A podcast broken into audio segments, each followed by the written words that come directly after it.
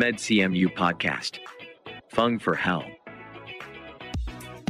ฟัง for health podcast รายการที่จะมาพูดคุยเรื่องราวของสุขภาพ และแบ่งปันประสบการณ์จากแพทย์ผู้เชี่ยวชาญ ในสาขาต่างๆ ของคณะแพทยศาสตร์ มหาวิทยาลัยเชียงใหม่ เพราะสุขภาพที่ดีเริ่มได้จากตัวเรา สวัสดีค่ะ ขอต้อนรับทุกท่านเข้าสู่ฟัง For Health Podcast อยู่กับดิฉัน ฟ้าธัญลักษณ์สดสวย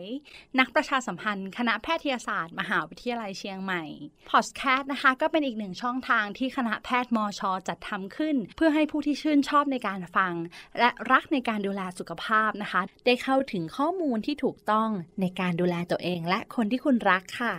ผู้ฟังทุกท่านคะสำหรับเรื่องที่จะมาพูดคุยกันในวันนี้ เป็นเรื่องของโรคหลอดเลือดสมองค่ะ ซึ่งเป็นโรคที่พบได้บ่อย และอาจทำให้เกิดความพิการและเสียชีวิตได้นะคะ หากได้รับการรักษาที่ไม่ทันเวลา ดังนั้นการที่ได้ทำความรู้จักสัญญาณเตือนของโรคหลอดเลือดสมอง จึงเป็นเรื่องที่สำคัญ ที่จะช่วยป้องกันไม่ให้โรคลุกลามก่อนสายเกินแก้ได้ค่ะ วันนี้นะคะ จึงหยิบยกประเด็นนี้มาพูดคุยกัน มาทำความรู้จักค่ะว่าโรคหลอดเลือดสมองคืออะไร มีอาการยังไง แล้วปัจจัยเสี่ยงไหนล่ะที่ทำให้เกิดการเป็นโรคนี้ และวัยไหนที่เสี่ยงเป็นโรคหลอดเลือดในสมอง รวมถึงเรื่องที่สำคัญค่ะ เราสามารถป้องกันให้ไม่เป็นโรคหลอดเลือดสมองได้ไหม ซึ่งอาจารย์หมอนะคะ ก็พร้อมที่จะให้ข้อมูลกับผู้ฟังทุกท่านแล้วค่ะ ขอต้อนรับอาจารย์นายแพทย์ชุติเทพ ทีคาพุทธ อาจารย์แพทย์ผู้เชี่ยวชาญด้านสมอง และระบบประสาท ภาควิชาอายุรศาสตร์ คณะแพทยศาสตร์ มหาวิทยาลัยเชียงใหม่ค่ะ สวัสดีค่ะ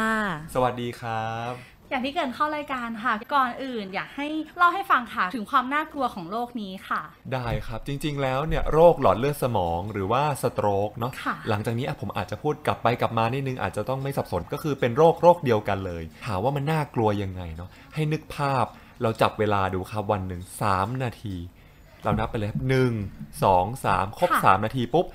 ทุกๆ 3 นาทีจะมีคนเสียชีวิต จากโรคหลอดเลือดสมองเนี่ยหนึ่งคนทั่วโลก ทั้งโลกเลยนับเลย 3 นาทีนะครับค่ะมีคนเสียชีวิต 1 คน นั่นแปลว่าอุบัติการณ์ของการเกิดโรคหลอดเลือดสมองค่อนข้างเยอะมาก เรามาดูตัวเลขทั้งโลกก่อนนะครับว่าจริง ๆ แล้วเนี่ยใน 1 ปีเนี่ยมีผู้เสียชีวิตจากโรคหลอดเลือดสมองประมาณนะครับ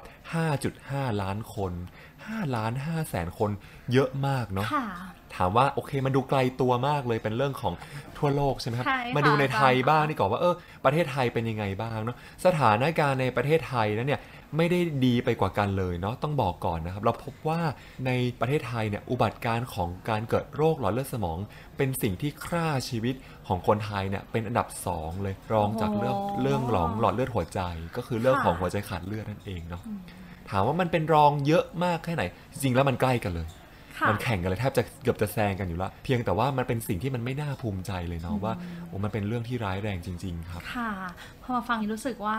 มันไม่ได้ไกลตัวเลยนะคะใช่มันใกล้ใช่มากๆ อย่างที่อาจารย์บอกอันดับ 2 กับอันดับหนึ่งเนี่ยแทบจะไม่ต่างกันจเท่าริงไหๆอันดับหนึ่งก็แล้วน่ากลัวแล้วนะโรคหัวใจใช่ไหมครับค่ะอันดับ 2 คือสโตรกนี่คือ ถ้าเป็นแพ็กเกจคู่นี่คือแย่เลยเนาะต้องบอกมันแย่จริง ๆ ครับ สถานการณ์ของโรคนี้ครับ อาจารย์หมอคะแล้วสำหรับอาการล่ะคะ โรคหลอดเลือดสมองเนี่ยมันมีอาการนำอะไรไหมที่ทำให้เราจะได้สังเกตตัวเอง หรือว่าคนรอบข้างของเราค่ะครับจริงๆ แล้วเนี่ยโรคหลอดเลือดสมองหรือสโตรกเนี่ยมาด้วยอาการหลากหลายต้องบอกก่อนนะครับ จริง ๆ แล้วถ้าตามหลักการทั่วไปแล้วเนี่ยเราบอกว่าอาการอะไรก็ได้มีอาการผิดปกติทางระบบประสาทที่เกิดขึ้นแบบทันทีค่ะทันใดเนี่ยให้นึกถึงว่าเป็นโรคหลอดเลือดสมองก่อน แต่ถ้าเราคุยกับคนไข้แบบนี้หรือคุยกับคนทั่วไปมันยังไงครับ มันงงอะไรคะมันคืออะไรล่ะคือ สุดท้ายก็คือแล้วไออาการทางระบบประสาทที่บอกว่าผิดปกติจริงๆเนี่ยคืออะไร เพราะฉะนั้นแล้วเนี่ยเราก็เลยมีคำท่องมาให้ทุกท่านฝากให้ทุกท่านเนี่ยจำนิดนึง ถ้าสมมติวันนี้อยากจะจำอะไรสักอย่างหนึ่งขอให้จ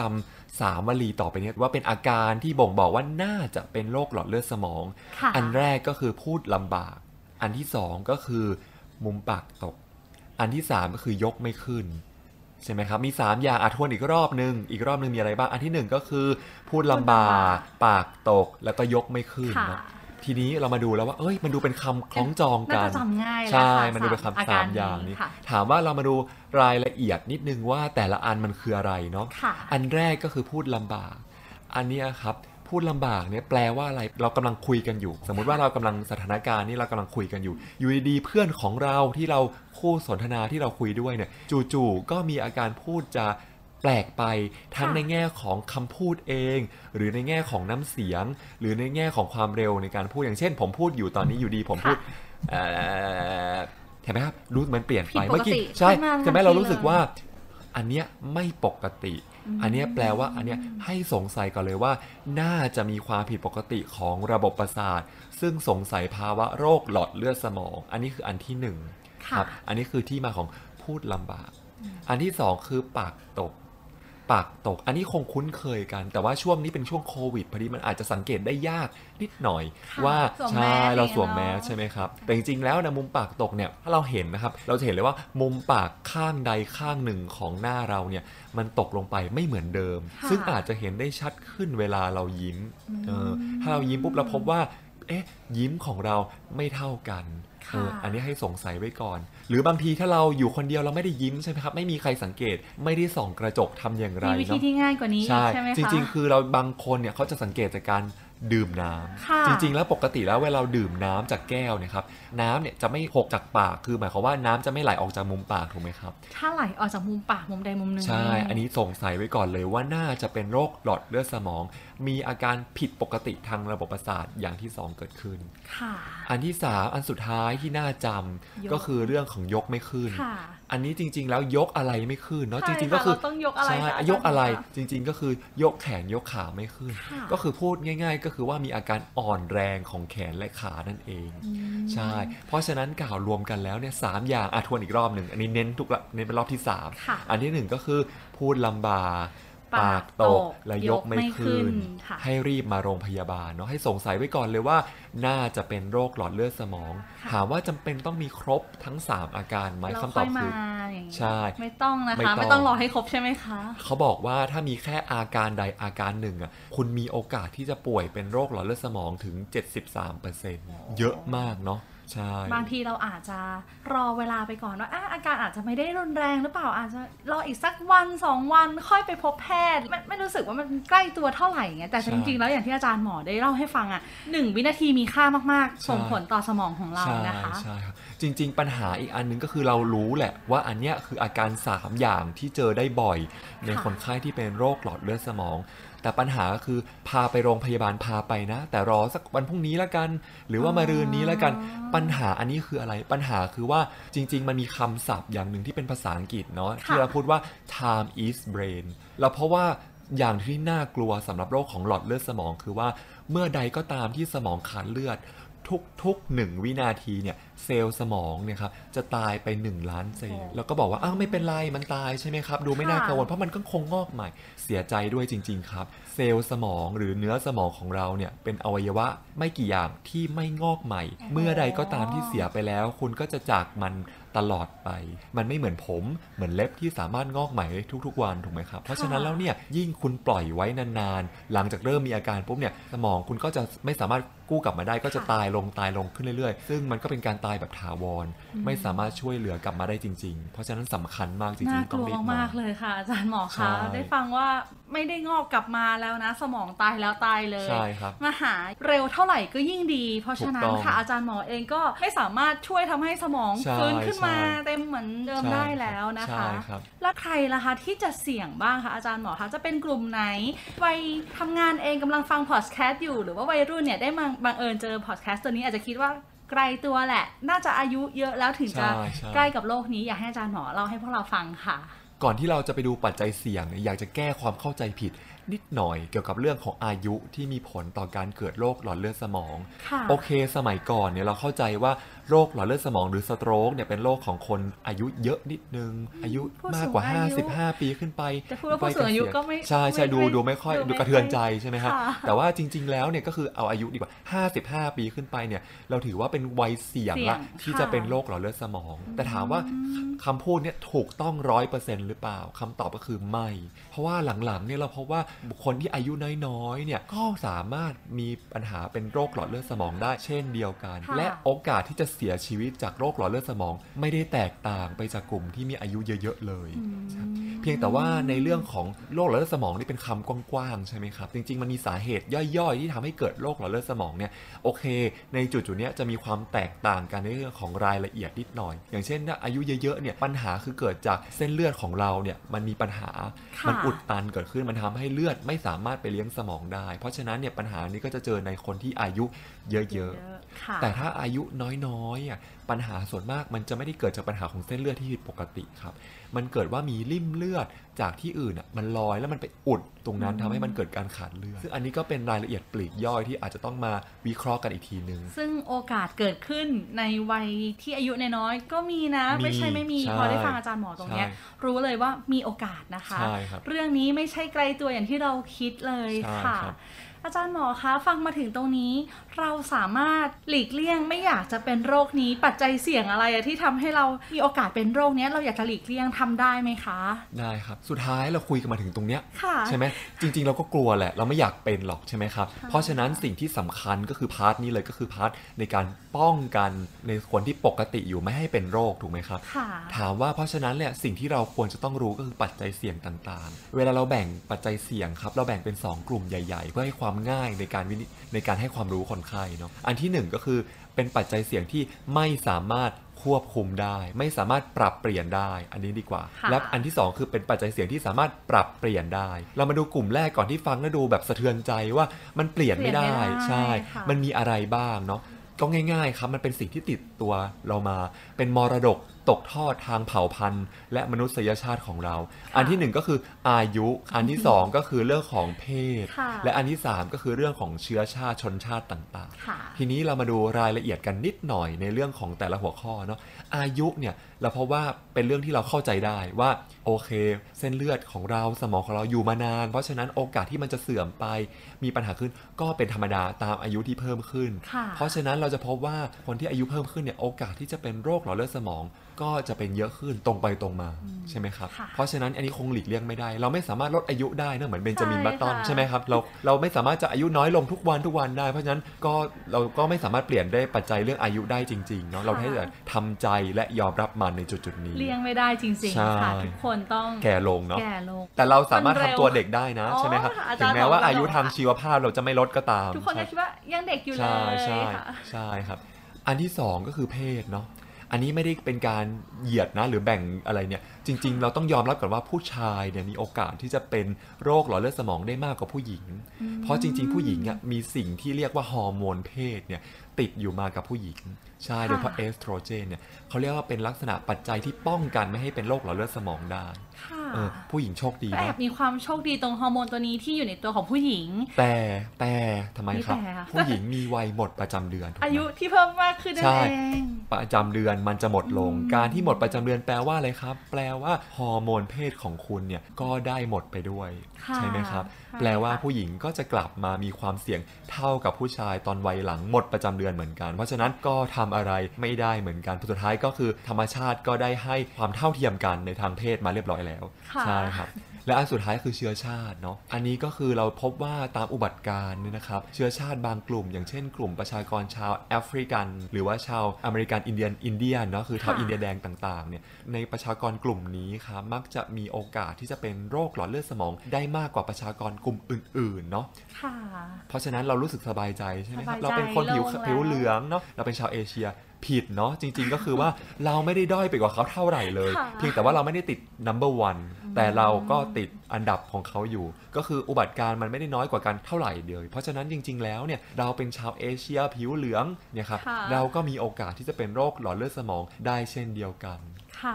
ฟังมาสามอย่างดูสะเทือนใจเนาะสะเทืปอนรับไม่ได้เลยหลีกเลี่ยงก็ไม่ได้ใช่ทุกอย่างมันต้องเป็นไปตามการเวลาค่ะใช่แต่สิ่งที่เราสามารถหลีกเลี่ยงป้องกันใช่ได้ในหัวข้อที่ 2 ที่อาจารย์หมอกำลังจะใช่กล่าวบังเอิญว่าอีกสิ่งที่มันปรับเปลี่ยนไม่ได้ มันเป็นสาเหตุที่เกิดสโตรกเพียงแค่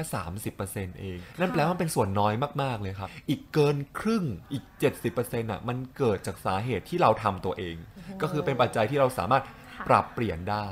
มีอะไรบ้างเนาะอันที่หนึ่งที่สำคัญที่สุดคือแพ็กเกจแพ็กเกจอะไรแพ็กเกจคือแพ็กเกจโรคที่เจอได้บ่อย ค่ะโรคทาง metabolic แพ็กเกจโรคความดัน แพ็กเกจโรคเบาหวานแพ็กเกจโรคไขมัน บางคนมีบางอย่างมีอย่างเดียว ฉันมีหนึ่งแพ็กเกจสบายใจบางคนมีครบจริงเลย มีครบมี 3 อัน ดูเหมือนจะดีเนาะค่ะ มีครบเหมือนกับ ทันสมัย in trend ทุกคนเป็นกัน บังเอิญว่าต้องบอกจริง ๆ ว่าปัจจัยเรื่องของโรคประจำตัวพวกเนี้ยครับ ถ้าคุมไม่ดีเนี่ย อันนี้เป็นปัจจัยที่สำคัญที่สุดเลยที่ทำให้เกิดโรคหลอดเลือดสมอง คนไข้ชอบเข้าใจอย่างนี้ครับ จริง ๆ แล้วเนี่ย ถ้าเราสังเกตดูดีๆนะ ถ้าเราเป็นโรคนี้อยู่อะครับ คุณหมอมักจะให้ยาลดความดันใช่ไหมครับค่ะยาลดไขมัน ยาเบาหวาน เรากินทำไมอะ มันไม่มีอาการเลยนะใช่ไหมค่ะจริง ๆ ความดันเราก็ไม่รู้เลยนะ ถ้าเราไม่ได้ไปวัดความดัน ก็อาจจะละเลย กินใช่บ้างไม่กินบ้างก็ได้ ใช่ใช่เบาหวานเรานึกภาพ เราไปเจาะเลือดคุณหมอว่าดีไม่ดี แต่ถามว่าอาการมีไหมไม่มีค่ะฉันก็ทำงานได้ปกติ ฉันไปเรียนไปทำงานดูแลตัวเอง ไปทำกิจกรรมต่างๆ ในชีวิตประจำวันได้ปกติ แล้วฉันจะกินทำไมค่ะคำตอบคือว่าการรับประทานยาไขมันความดัน หรือว่ายาลดเบาหวานพวกเนี้ยครับเราทำเหมือนการซื้อประกัน เป็นการป้องกัน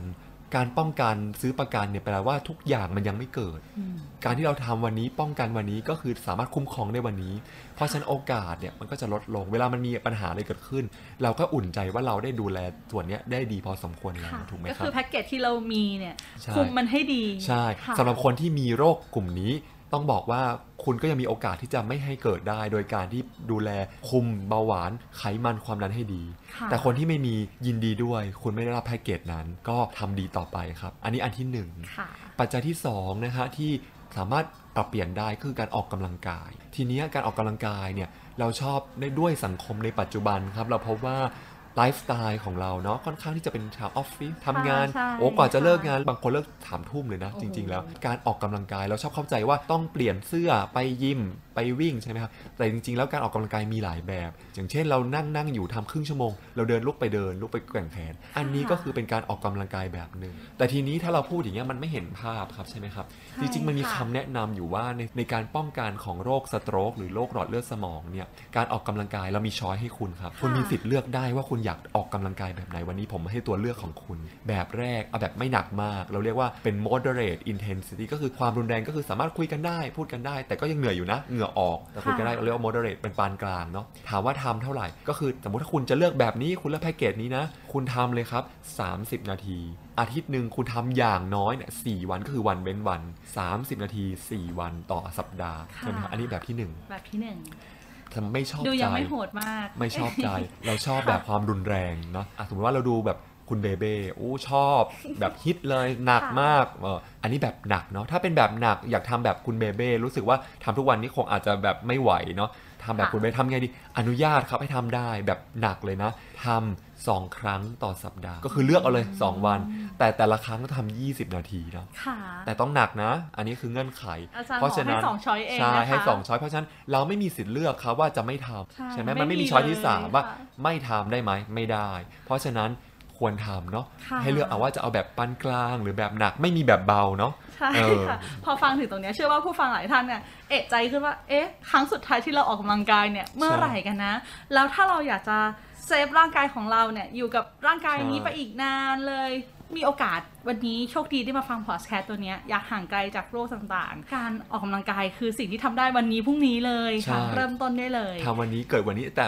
แรก ๆ เราอาจจะเมื่อยหน่อยเนาะค่ะเหมือนเราไม่เคยวิ่งมาก่อนนะมันก็คงปวดเมื่อยกล้ามเนื้อแต่สักพักหนึ่งอะครับ พอเราชินนะ เราจะทำได้ มันไม่มีอะไรที่ลำบาก มันมีแต่ความที่เราไม่เคยชินเท่านั้นเองค่ะใช่ไหมครับครับ นอกจากการออกกำลังกายแล้วยังมีด้านไหนอีกคะอาจารย์หมอคะ จริง ๆ มีเรื่องอื่นด้วย แต่ว่าเป็นสิ่งที่เราเรียนสุขศึกษามาตั้งแต่เด็ก ๆ ละ อย่างเช่นเรื่องของการรับประทานอาหารใช่ไหมครับ อันนี้ก็ตรงไปตรงมากินผักกินผลไม้ให้เยอะๆอาจจะไม่ได้ลงรายละเอียดมากค่ะแต่ที่สำคัญก็คือเรื่องของบุหรี่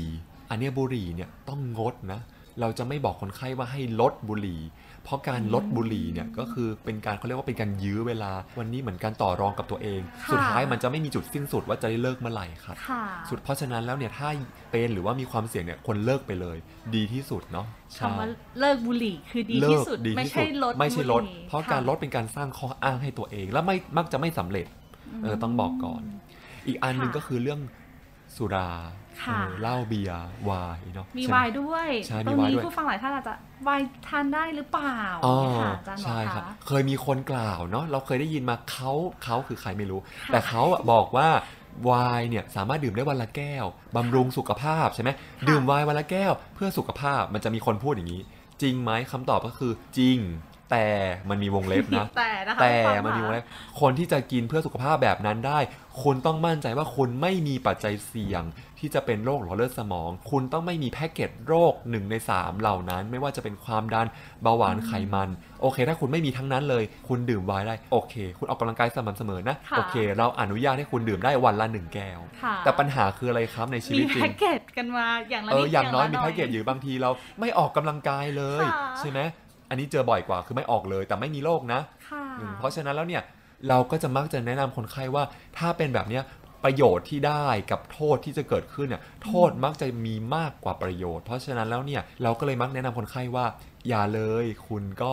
ไม่ต้องดื่มอะดีสุดเนาะค่ะ ใช่ครับ เป็นความง่ายมากกว่านะโชคครับดีมากเลยค่ะ ที่ได้พูดคุยกับอาจารย์หมอนะคะฟังเพลินมากเลยนะคะทำให้เราได้รู้สึกว่าเรื่องพวกนี้เราสามารถปรับปรุงได้ปรับเปลี่ยนได้ครับยิ่งทำไวแค่ไหนยิ่งดีต่อตัวเราเองนะคะใช่สำหรับคนที่ไม่มีโรคต่างๆนะคะ แต่ครับสำหรับคนที่มีก็ต้องคุมแพ็กเกจของคุณ อย่างที่อาจารย์หมอบอกให้ดีด้วยครับมาถึงช่วงสุดท้ายของรายการแล้วค่ะอยากให้ครับอาจารย์หมอช่วยฝากทิ้งท้ายย้ำเตือนผู้ฟังทุกท่านค่ะถึงเรื่องของโรคหลอดเลือดในสมองค่ะ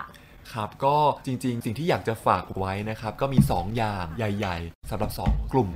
กลุ่มแรกก็คือกลุ่มที่ยังไม่มียังไม่เป็นโรค เป็นคนปกติที่บังเอิญผ่านมาได้ยินได้ฟังพอดคาสต์อันนี้ค่ะต้องบอกก่อนว่าขอแสดงความยินดีที่คุณยังมีสมองที่ยังปกติอยู่ คุณยังค่ะสามารถรักษาเซลล์สมองที่มีอยู่ปริมาณมากนั้น ไว้กับคุณได้ สิ่งที่อยากจะฝากไว้ก็คือว่าพยายามยื้อมันครับ ยื้อมันให้นานที่สุด เราทำได้แค่ยื้อการยื้อคือการป้องกันค่ะก็คือลดปัจจัยเสี่ยงที่เราได้กล่าวไปแล้วในรายการ ไม่ว่าจะเป็นเรื่องของการไม่ให้เกิดโรคความดันเบาหวานไขมัน การไม่สูบบุหรี่ ไม่ดื่มสุราค่ะและการรับประทานอาหารการออกกำลังกายทำให้ครบครับ และชีวิตคุณจะห่างไกลจากโรคหลอดเลือดสมอง อันนี้คือกลุ่มที่หนึ่งก็คือกลุ่มที่ไม่เป็นโรค กลุ่มที่สองคือกลุ่มที่เรียกว่า ฉันเป็นไหม ฉันสงสัย ฉันไม่แน่ใจว่าค่ะฉันเป็นหรือเปล่า คือกลุ่มที่มีแนวโน้มว่าจะเป็นหรือว่ามีอาการที่ชวนสงสัยว่าน่าจะเป็นโรคหลอดเลือดสมองแล้วเนี่ย สิ่งที่อยากจะฝากไว้เหมือนที่กล่าวไปเน้นย้ำเป็นรอบที่สี่ก็คืออาการสามอย่างค่ะครับคืออะไรบ้าง อันที่หนึ่งก็คือ พูดลำบาก อันที่สองคือปากตกปากตก อันที่สามคือยกยกไม่ขึ้นไม่ขึ้น พูดค่ะลำบากปากตก ยกยกไม่ไม่ขึ้ขึ้นนหากมีอาการในอาการหนึ่งในสามอาการเหล่านี้คุณครับรีบมาพบแพทย์เถอะครับ อย่าปล่อยไว้ เพราะว่ายิ่งปล่อยไว้นานๆ สมองที่ขาดเลือดไปนั้น ก็จะยิ่งทำให้ตายขาดเลือดมากขึ้นเรื่อยๆ และเราก็ไม่สามารถจะทำให้สมองมันงอกกลับมาคืนค่ะ เหมือนปกติได้ค่ะรีบมาโรงพยาบาลเร็วที่สุดครับเป็นโอ้สิ่งที่ดีที่สุดครับโชคดีมากๆที่วันนี้ผู้ฟังได้มาฟังพอดแคสต์ตัวนี้นะคะ จะทำให้